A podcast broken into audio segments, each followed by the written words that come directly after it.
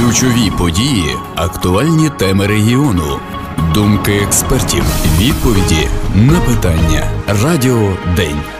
Добрий день. Ефір Української радіо Одеси продовжуємо ми, ведуча Ірина Сичковська та звукорежисерка Наталя Железогло. Перша пісня про Одесу, пшеничне місто, одеський український Джеймс Бонд, топ факти про українську Одесу від істориків.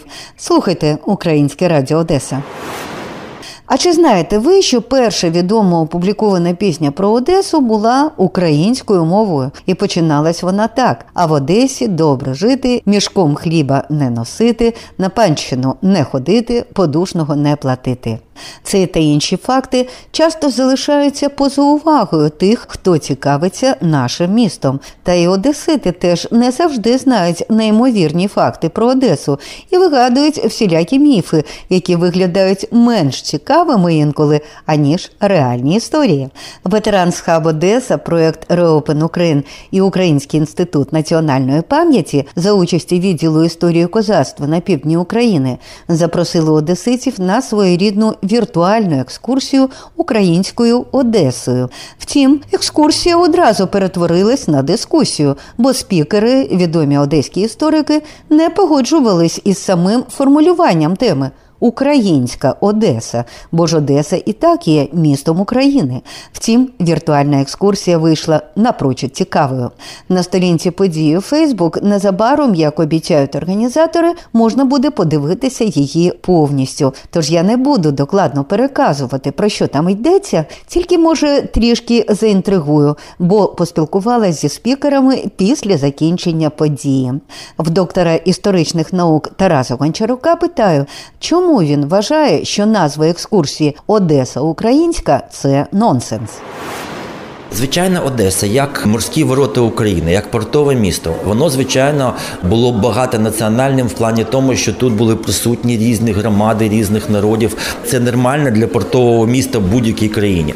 Тому, звичайно, можливі екскурсії єврейська Одеса, польська Одеса потужні, німецька Одеса, грецька Одеса, можуть бути болгарська Одеса. Але Одеса і так українська. Головна маса населення це були власне українці. Одеса це частина України. Це таки, як я сказав морські ворота України. Тому мають бути екскурсії про Одесу в історії українського національного руху. Дуже потужний тут був пласт цієї власної історії. Одеса в історії культурницького руху. Тут лише про Лесю Українку, там і ну фактично і театр Каріфеїв можна розповідати і розповідати в Одесі.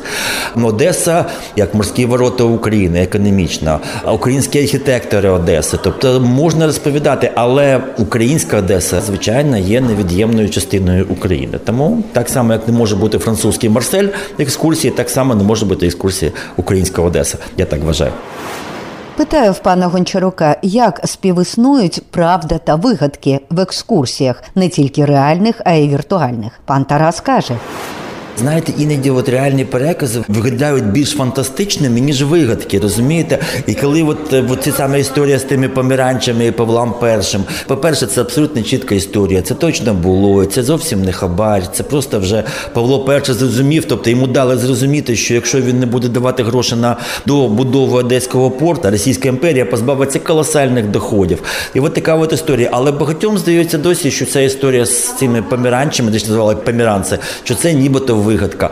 Ну чимало інших іноді, коли розповідаєш реальну історію, людина каже, та не може бути. Я просто пригадую, як про той Ілгородністровський Акерман, там є, наприклад, дівоча вежа, і всі кажуть легенду, що кинулася якась принцеса, невідома яка.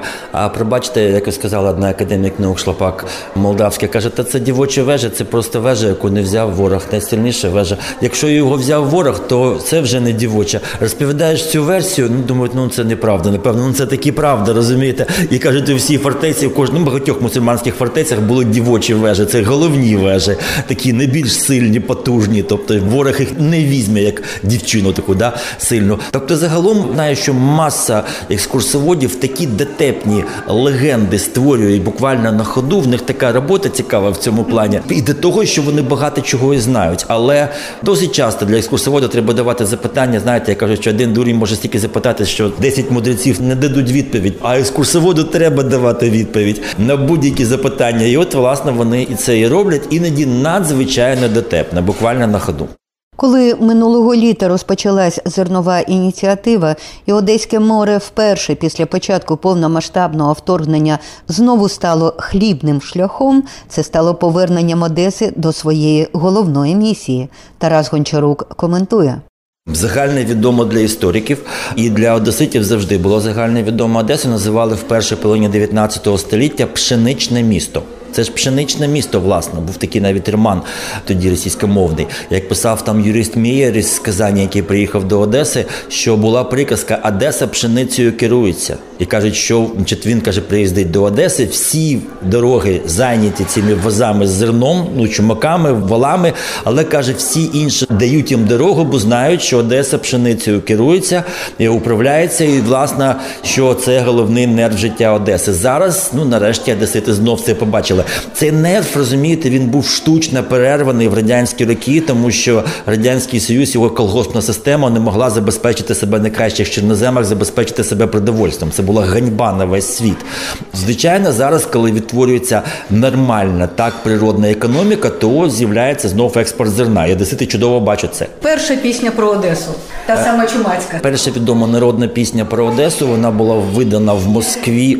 Та це в Москві в малоросійській пісні, виданий Михайлом Максимовичем. І в 1832 році там ця відома пісня, де є слова в Одесі добре жити, мішкам хліба не носити, на панщину не ходити, не подушного не платити, не за плугом, не за ралом, називають мене паном. Загалом пісенька така трішки вона сумненька, це лише її завершення, але це означає перша народна українська пісня про Одесу.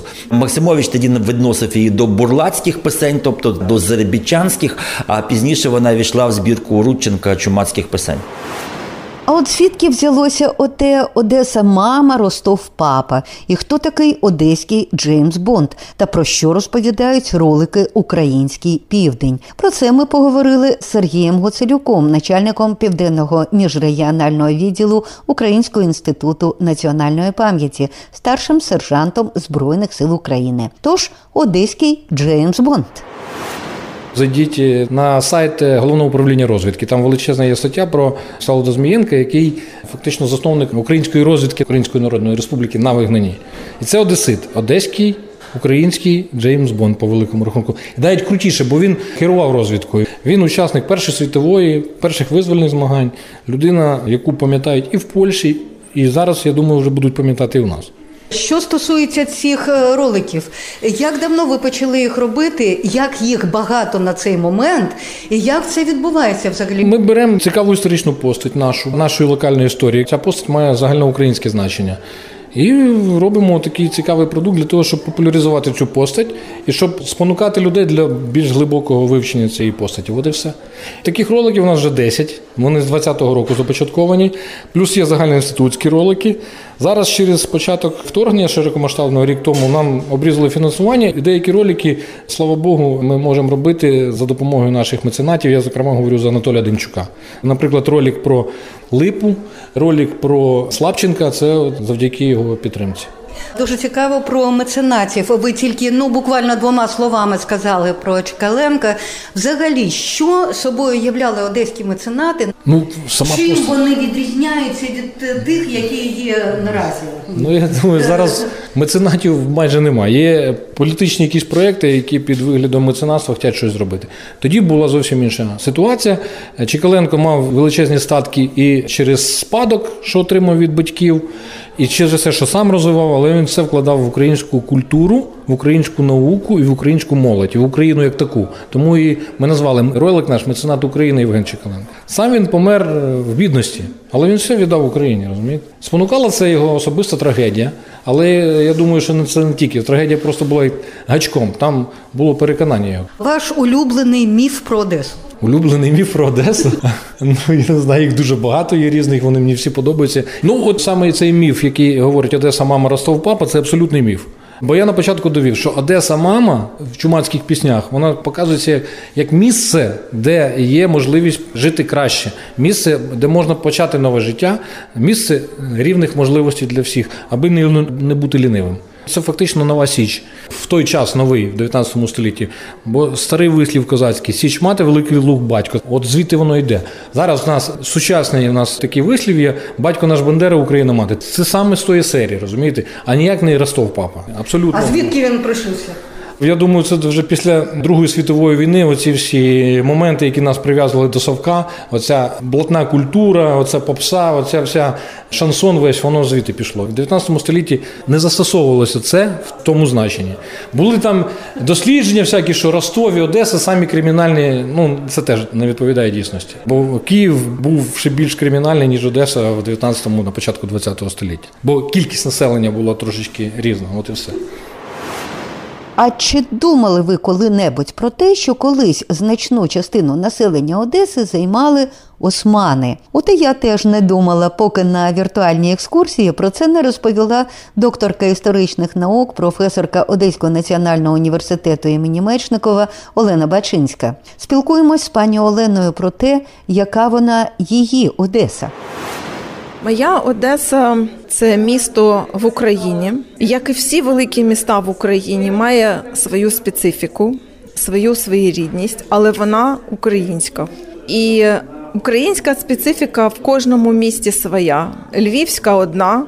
Специфіка Київська інша, Одеська третя. Безперечно, у нас є свої родзинки, які треба показувати. І сьогодні не дарма я казала про те, що ми забуваємо, що в цьому місті жили, наприклад, як не жили в іншому османи. Ми говоримо про всі народи, правильно про греків, євреїв, поляків, українців, молдаван. Але чомусь забуваємо, що в місті жили і османи, в тому числі. Вони не всі були турками, але вони могли бути і татарами, вони могли бути і арабами, але називали їх османи або мусульмани, тому що вони всі були однакові. У нас в місті була татарська мечеть. Збереглися навіть е, татарські метрики цієї мечеті. А де вона була? Ну зараз я точно вам не зможу сказати, але якщо треба, то є навіть її малюнки, які її будували, як вона виглядала. І є ті люди, які там безпосередньо сповідували свої релігійні потреби. Тобто, все це зафіксовано в архівних документах, тому ми маємо про це теж пам'ятати. Багато хто з інших фортець, наприклад, з Акермана, з Кілії, які в 1806-12 роках, коли закінчилась війна, вони переїхали з Османів жити в Одесу. Вони були оголошені військовополоненими. Навіть е, був такий випадок, що один з хлопчиків османських він загубив свого батька, і один з одеських полісмейстерів і губернаторів, градоначальників, да казав про те, що.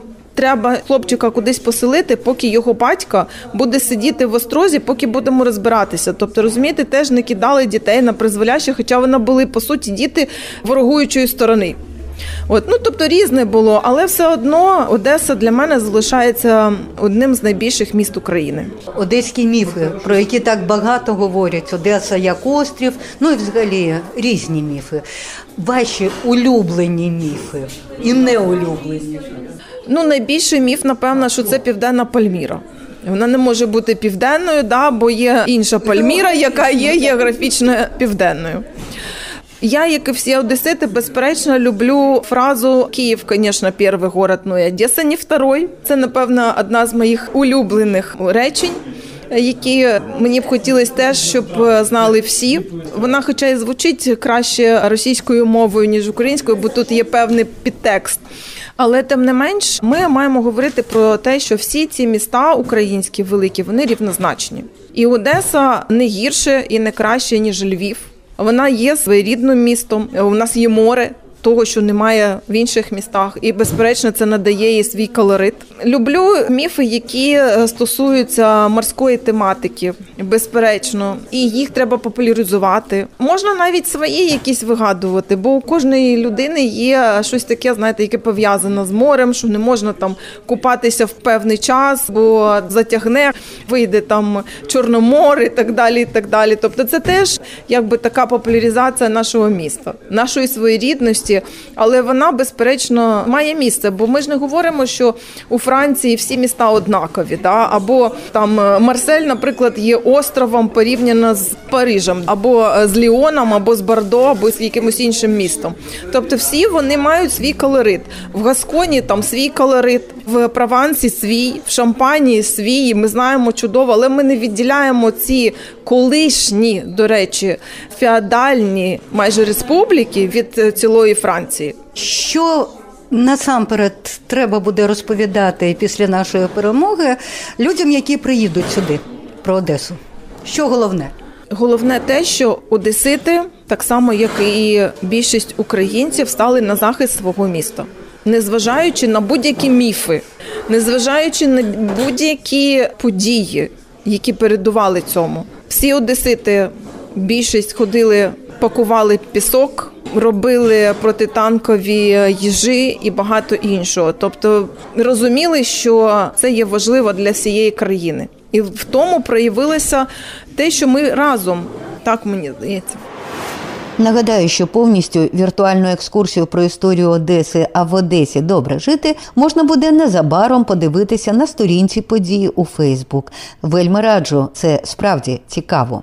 Моїми співрозмовниками були гіди цієї екскурсії: докторка історичних наук Олена Бачинська, доктор історичних наук Тарас Гончарук та начальник південного міжрегіонального відділу Українського інституту національної пам'яті Сергій Гуцелюк.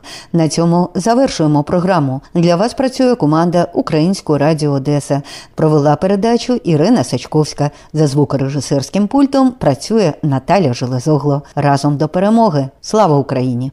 Ключові події, актуальні теми регіону, думки експертів, відповіді на питання. Радіо День.